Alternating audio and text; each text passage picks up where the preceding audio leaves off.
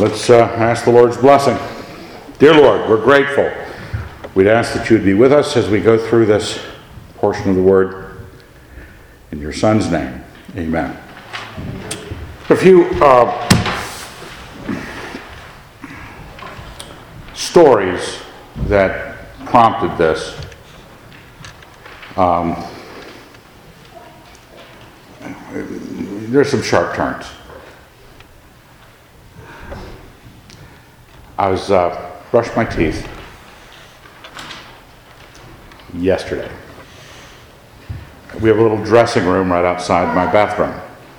So I was in the dressing room, brushing my teeth, looking out the window, snow, beautiful, you know, real pretty. I'm looking down at my lawn, looking at my sidewalk, pleased that it was snow blown.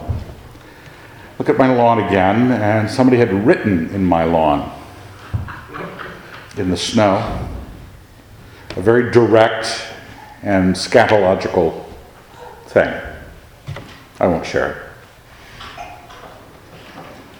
And I said, you know, this is interesting. I, I, if I had not been up here, looking down out of my window, it was upside down, but it was still, I could read it.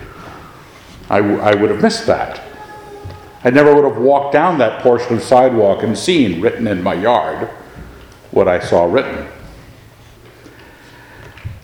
I glanced out this morning and somebody else had added something to it, so I don't know. I don't know if I even want to go look and read the rest of it.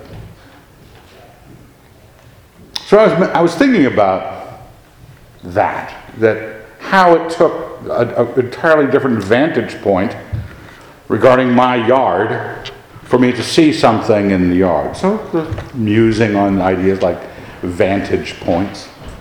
Last night we were in the library. Uh, a few folks. Peter Escalante was there and was sharing an old story from the way back in Berkeley, and I had a friend he'd go running with, and his friend was really handsome, a really handsome friend. As a side note, I realized I had not had a handsome friend, but then somebody shared that I perhaps was the handsome friend. Tristan trying to get his rent lowered. So we lowered it. Well, P- Peter was talking about this handsome friend, how he was like 1940s movie star handsome. And everybody loved him.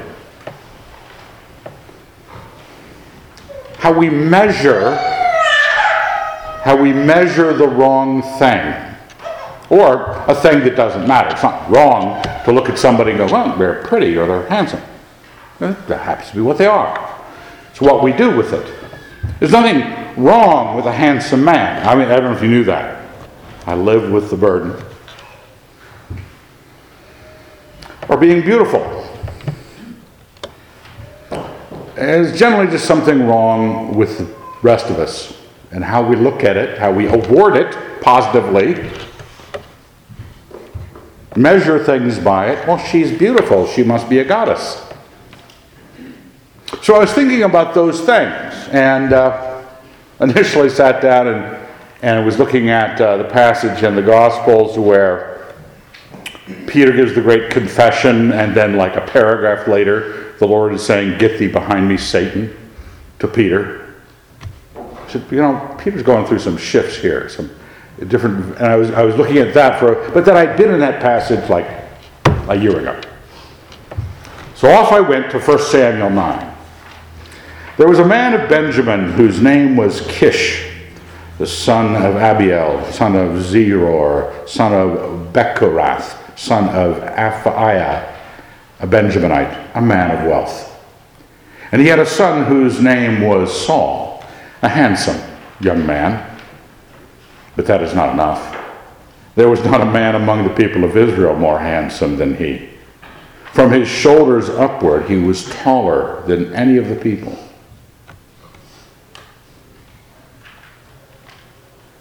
Now, we know the story of Saul. You, have had enough Bible. You know, King Saul, first king, well, second king actually of Israel, Abimelech. I won't go into that. But I did win a uh, Bible trivia contest on that answer. because nobody else knew that Abimelech was the first king of Israel. Second king of Israel, he was a head taller than everybody else and really good looking. And the next few chapters are describing how Saul comes to power. He's anointed by Samuel. Samuel writes up the book for guiding the kings. The people draw lots to find him. He ends up hiding in the baggage. A lot of interesting personal notes. And then in Samuel 10, 1 Samuel, then they ran and fetched him from there. And when he stood among the people, he was taller than any of the people from his shoulders upwards. Seems like he's coming back to this. And Samuel said to all the people, Do you see him whom the Lord has chosen? There is none like him among all the people. And all the people shouted, Long live the king. Then Samuel told the people the rights and duties of the kingship, and he wrote them in a book and laid it up before the Lord. Then Samuel sent all the people away, each to his own home. Saul also went to his home at Gibeah, and with him went men of valor whose hearts God had touched. But some worthless fellows said, How can this man save us? And they despised him and brought him no present, but he held his peace. Been an example last night when Saint Peter was sharing about this handsome friend and his effect, especially on women, Lou Wall was there, and Lou is a feisty little firecracker. She said, I don't think I would like it. Now, she's instantly suspicious of handsome men. I don't know if you, any of you other women, share that kind of, I don't trust that guy. He can't be nice, too. You don't, you don't want to find somebody who's just, just gorgeous, nice, godly, and wealthy and engaged to your best friend. There's always people who don't who, who end up on your side. We know that Saul doesn't turn out as a king, right? We all know he gets rejected. And so these worthless fellows are kind of, you know, on the right page, aren't they? They got it, they've spotted something wrong with Saul. But they're called worthless fellows. They're riffraff. They're, they're people who just don't like Saul because he looks like he's the man for the job, a head taller than everybody else, and really good looking. The best looking in Israel. The fact that you are a co belligerent with them in your view of Saul doesn't make them right. Remember, the problem is not, it can't, a good looking person can have a problem. But they don't have a problem because they're good looking. But their good looks may be a problem for us in the positive or the negative. It's our assessment, it's a language being spoken to you. Now, say, you're actually preaching about good looking people this morning? Well, no, this is it's an example. It's an example. To get at the point.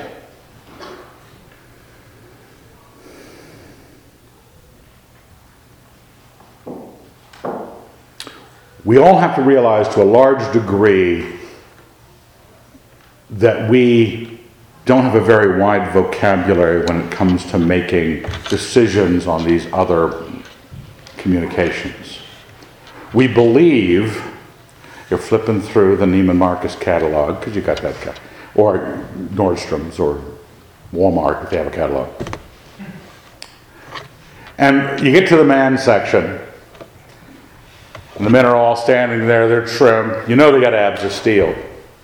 And even the old guys, the old guys are looking grizzled and, and, and I can't even do it. I mean, if I get down a little lower, they're all trim and they're all wearing tweed and they're all got slightly salt pepper hair or beard, crinkles around the eyes, because you know that a strong jaw on a man means he's a good man. If he has just the right kind of crinkles around the eyes, he's securing. Those are the, lang- the languages we speak about looks. Women fall for it. Men fall you know, uh, in love with a good looking woman because they think the good looking woman means something. Women do too, but they don't think it means the same thing. Handsome for women is, is security images. The strong jaw, you never go, you never look at a, when the Normans invaded England, they brought in both bad teeth and very weak chins. And uh, so if you've got that stock in your family, good luck. Nobody ever has a catalog from an expensive place where all the men are a little poochy and no chin. You know, right from the lip to the neck. Why don't we? They're human beings. They have feelings too. But the women go, we don't like the way they look. They're just awful. But it's not because they're aroused by them, but they are driven to a sense of security. He's tall, his shoulders are back, his chin is out. I have a beard because I don't have a chin. Once, I once this has nothing to do with the sermon. I once uh, uh, fooled a young lady into thinking I had been hit by a garbage truck taking out the trash once and had torn my lower jaw off. And that's why I had a beard, because I had no chin under there. She was not real bright. she also believed, I may have shared this with you before, that bison had five legs and buffalo had four. And I proved it to her by showing her a buffalo nickel, and it had four legs. So I said, See? Like I said, she wasn't real bright. That's probably what you'll remember about the sermon. that was a funny story about that. And I just laugh about that the rest of the sermon. Was he saying anything more after that? Well, try to try to regroup. We all have this tendency to write messages to ourselves that have no reason to be true. It's an accident that those words were used. That that man has a weak chin does not mean he's an insecure man and cannot provide. But that's what it means to us. There are some people who look at the positive things and they're envious or they're jealous or whatever, and they don't like those things. it's not saying that either. The pretty girl isn't the mean girl just because she's pretty. Now we have this tendency to fill in all the blanks in our life where we think we're speaking a language and we're really being manipulated by you know, noise that we've assigned meaning to, accidental noise that we've given meaning. And then we design our lives. This, that's just apart from actual communication where you say things to people. You know, you use a word and you, you mean it to mean what you meant it to mean. And we're filling in the rest of the blanks with accident and assigned meanings that fit into your experience somehow. Now, it's not surprising that we. Uh, that we like sparkly things, flashy things, or, or things that we, the things we do in those moments is we give away our um, beliefs when we're finally given a choice about what we do. Well, pick the tall guy. Pick the tall guy. Pick the good looking guy. That was what was in junior high, right? Who's going to be the captain of the two teams? and the good looking guy and the other good looking guy. Never the dweeb. It was never Evan. Evan was always picked last. Only if they had to pick all the people. Sometimes I wasn't even picked. Because if they lined them up by talent, I was out. Line them up by last name, Wilson. I had a rough life, in spite of being ridiculously good looking. Now, we make these mistakes constantly. We wonder why our lives are a mess. So that's why I was thinking vantage point. We have a could we do something about this? Can we can we fix this problem? What happened in Israel? 1 Samuel 16. Now you know Saul fails to obey the Lord regarding the Amalekites. He went out to beat them, but he didn't kill everybody. he didn't slaughter all the animals, he kept the animals. And he tried to excuse it to Samuel the prophet by saying, oh, oh the people saved those for uh, sacrifices. And that's where the great line of Samuel is uh, better to obey than sacrifice. And Saul has the, the kingdom torn from him because of that. And at that point, you realize that you have this juxtaposition of Saul the king up against David, who's coming, becoming king. And in chapter 16, Samuel chooses David. He's at the outs with Saul. He doesn't see Saul again in the rest of his life. So he goes to Jesse's family, directed by the Lord, to pick out a king. And it says in Samuel 16:6, 6, when they came, speaking of the sons of Jesse, he looked on Eliab and thought, Surely the Lord's anointed is before him. But the Lord said to Samuel, famous verse, you know the verse. Do not look on his appearance or on the height of his stature, because I have rejected him. For the Lord sees not as man sees. Man looks on the outward appearance, but the Lord looks on the heart. Okay, so you know the passage. The Lord, man, God judges, does not judge the outer appearance, but he looks on the heart. We know what that means.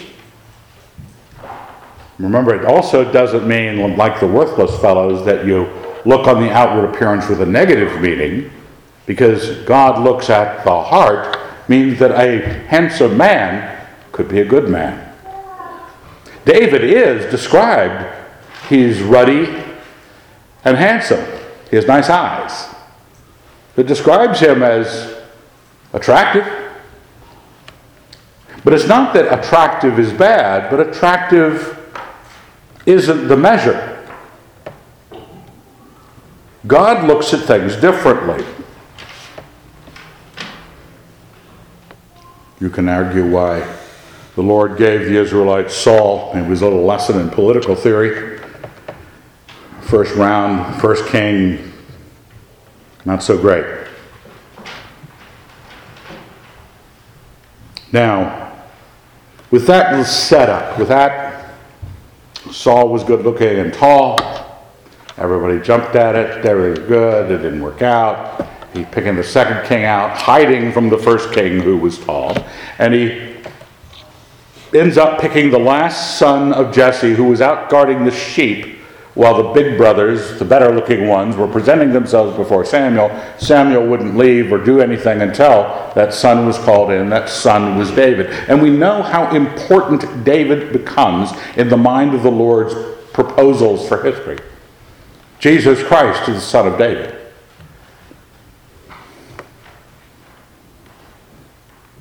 He's doing something. We want to be a part of that. We, wanna, we don't want to have a life that's a result of dumb meaning assignments to things that were accidental.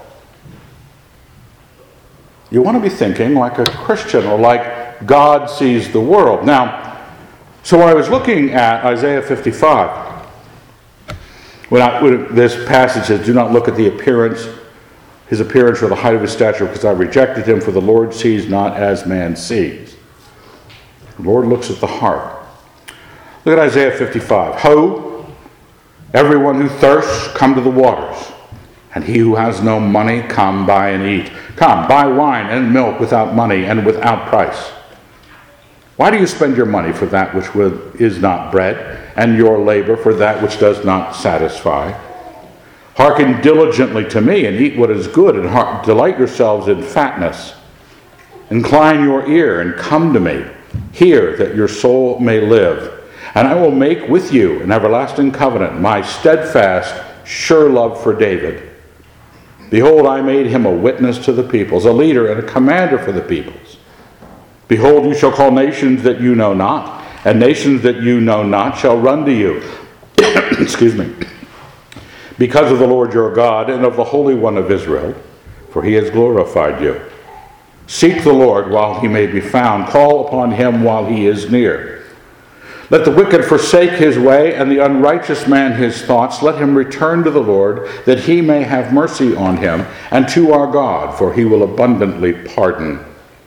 For my thoughts are not your thoughts, neither are your ways my ways, says the Lord. One of the basic reasons the God's salvation works wonders for the believer's life is not merely that you're, you're graced, you're forgiven, but how much of your life, as you sit in the conversation with the believers, talking over something at dinner, sitting in church, going to a Bible study, whatever it is, reading a book by someone who's written on it, is that we've adjusted our thoughts. We hope to. That's what we hope to be doing through our lives. And this is what it's serving.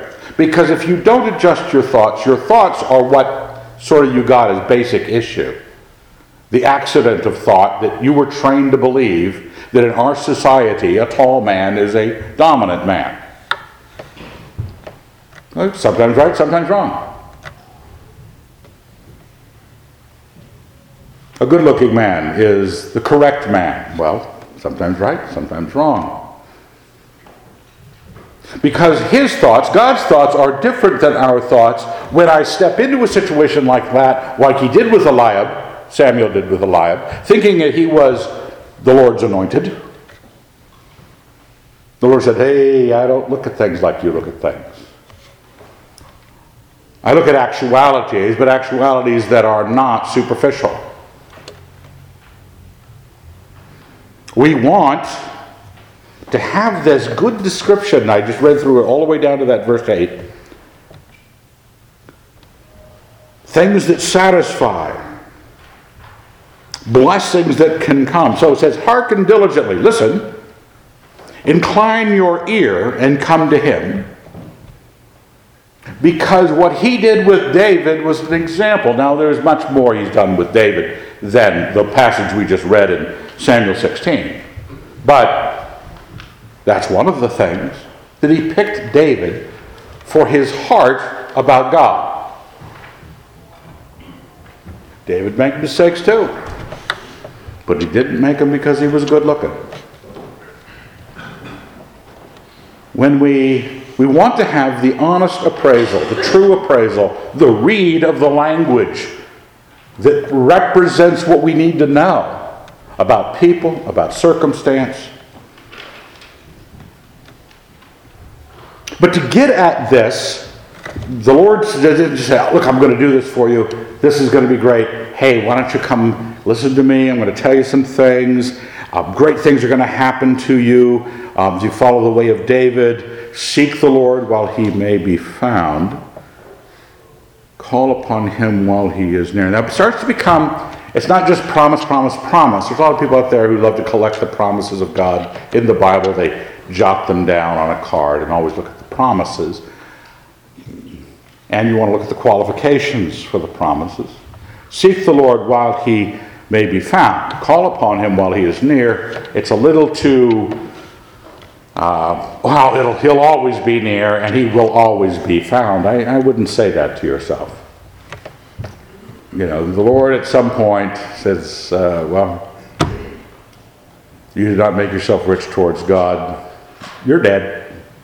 Or you can't ever perceive this. You had the chance to perceive it when you had the chance to perceive it. Seek him while he is available to be found. I'm, I don't have no idea what that category of time is. I don't know what the category of nearness is. Call upon him while he is near. Is it, you know, is it when you're at church and somebody is singing a hymn? Is that, is that God near? What? Remember, you're someone who has hearkened now, inclined yourself, delight yourself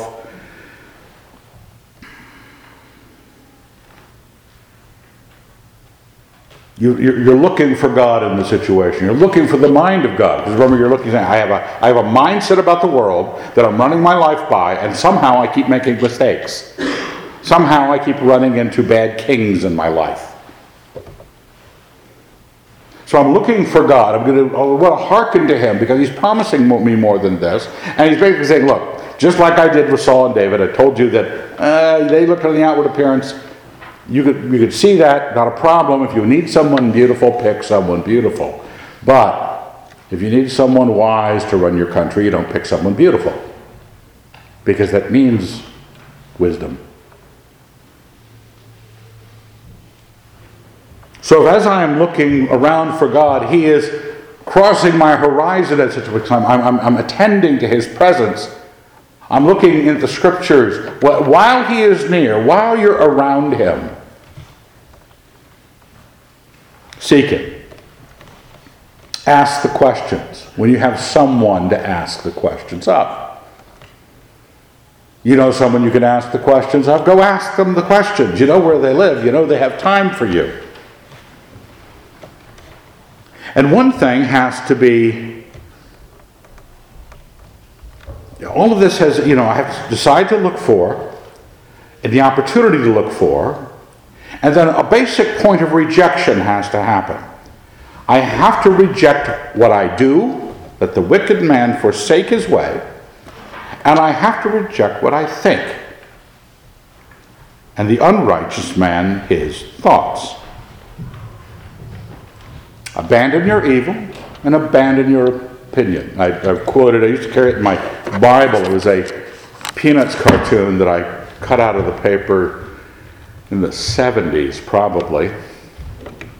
And uh, it was uh, Linus coming up to the doghouse, and Snoopy was typing. And so you're writing a book of theology. It's always good to have a good title. And so Snoopy types out, Has it ever occurred to you that you could be wrong?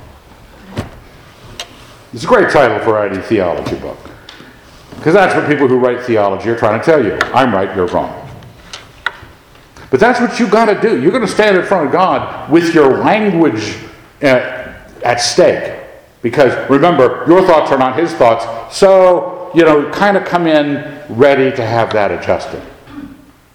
Abandon your thoughts, abandon your evil. Your evil was only allowed to you because you managed to lie enough to yourself about the circumstance. Well, they kind of deserved it. I don't think they deserved that $10 that I took. Kind of world do you live in?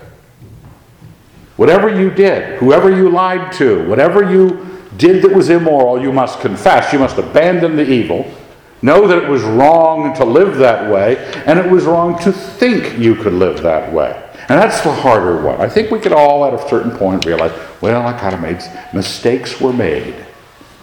I, I, did something. Yes, I probably shouldn't have done more time. The more you could tell the story, it, there, there's a, the innocence, the absolution of the haze of distance. But boy, your opinions, they're just awful. Now, mine are just, what do you think? Brilliant. My opinions are brilliant. But you have to get, well, that's we all think, right? You wouldn't hold them if you thought you were wrong.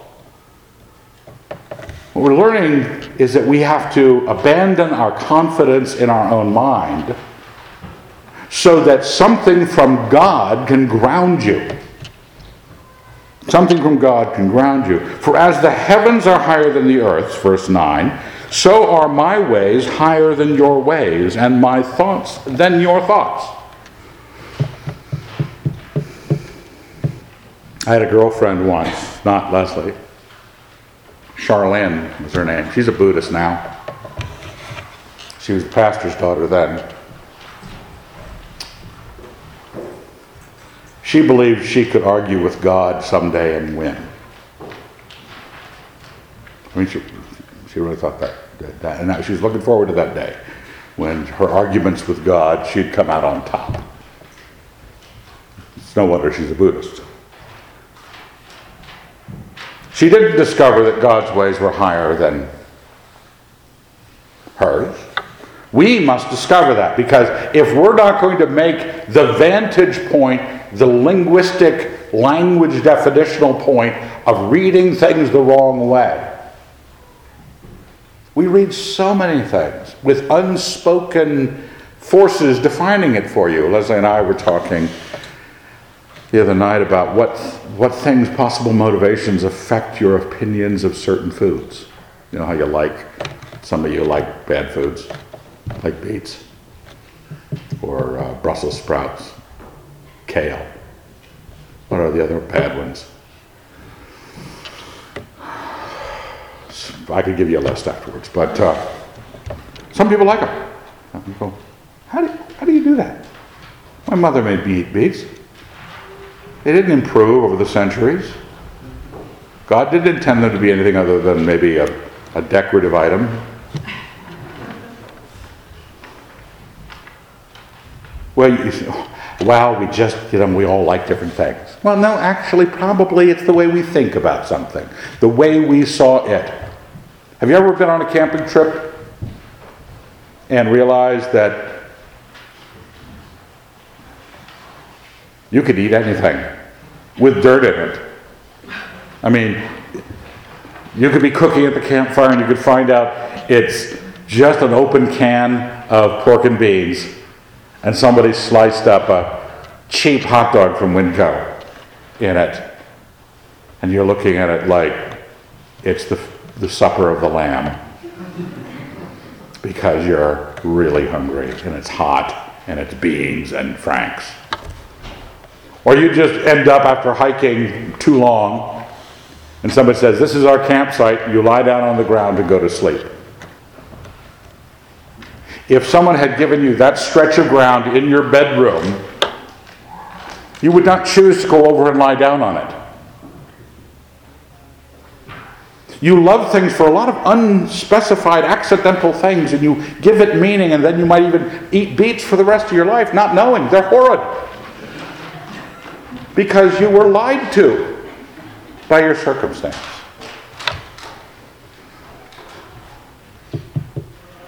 We have to discover whose thoughts are the right thoughts, and only God's thoughts are the right thoughts. We can be sure of that. Now, accidentally, you might come across a true opinion like our, our worthless fellows back in chapter 10. You might come across the right position. But we want to be sure that it is the right position, that it is that of God's thoughts.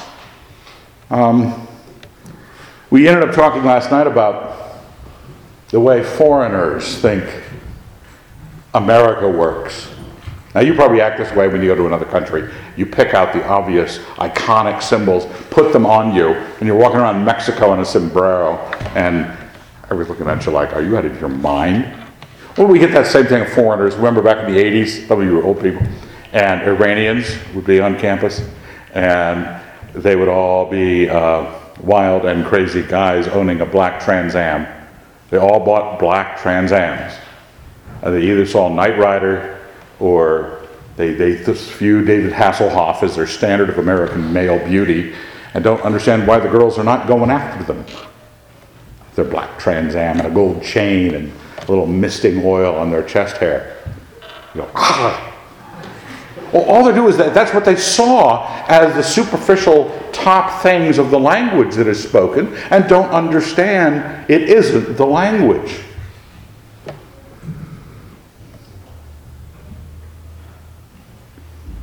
We, and no offense here if any of you are geeks, but then geeks came up as sort of foreigners in our country.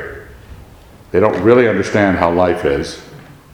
And a story was told of some guy who'd asked a pretty girl out for a date and didn't know that you didn't automatically rent a limo, rent a suit, and buy roses. First date a girl, with a girl who didn't know him from Adam. She thought she was getting a bowl of noodles. And uh, it didn't go well for him because he was a foreigner. He was a, a geek into computer science and tried to enter the normal world and speak the language he thought that's how they spoke it, right? You get a limo. Women are impressed with limos. That's how we function through our lives, and we wonder why it's a train wreck, a calamity, one after another. Because we don't stop to seek God on the matter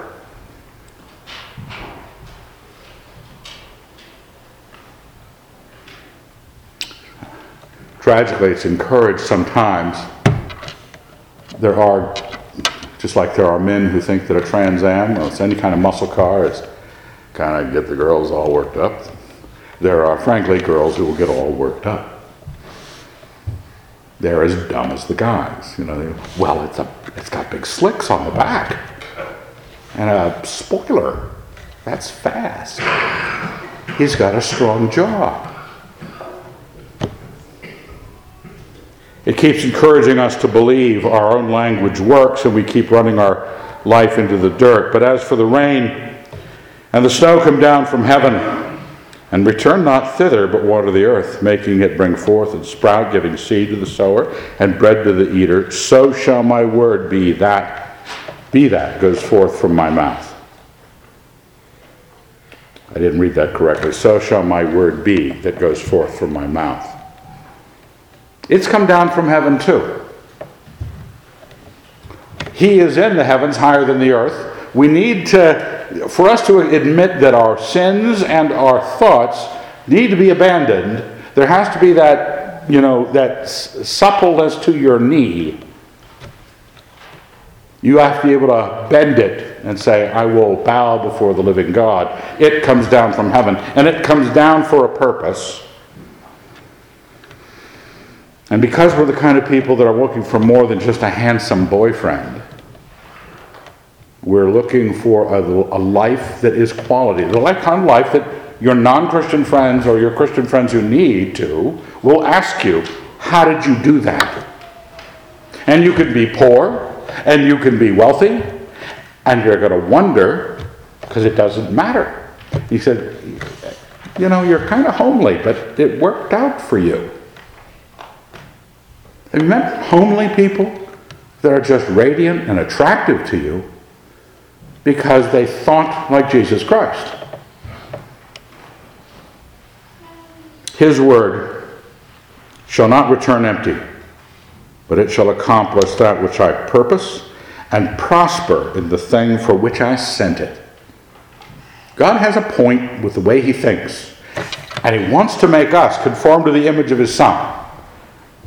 So, taking on his thoughts is the path and understanding his vantage point, understanding his definitions, understanding how he sees the world, and listening to him and abandoning your own opinions. They're not that good, is what's going to make you prosper in the situation. You shall go out in joy and be led forth in peace. The mountains and the hills before you shall break forth into singing and all the trees of the field shall clap their hands. Instead of the thorn shall come up the cypress, instead of the brier shall come up the myrtle, and it shall be to the Lord for a memorial, for an everlasting sign which shall not be cut off. Sounds like a good place. Let's thank God. Dear Lord, we're very grateful for your mercies to us. Help us learn to think, listen to you, and think your thoughts. Help us be ready to abandon our own and our own style of living, that our vantage point would be yours and the language we speak would be yours. In your Son's name we pray. Amen.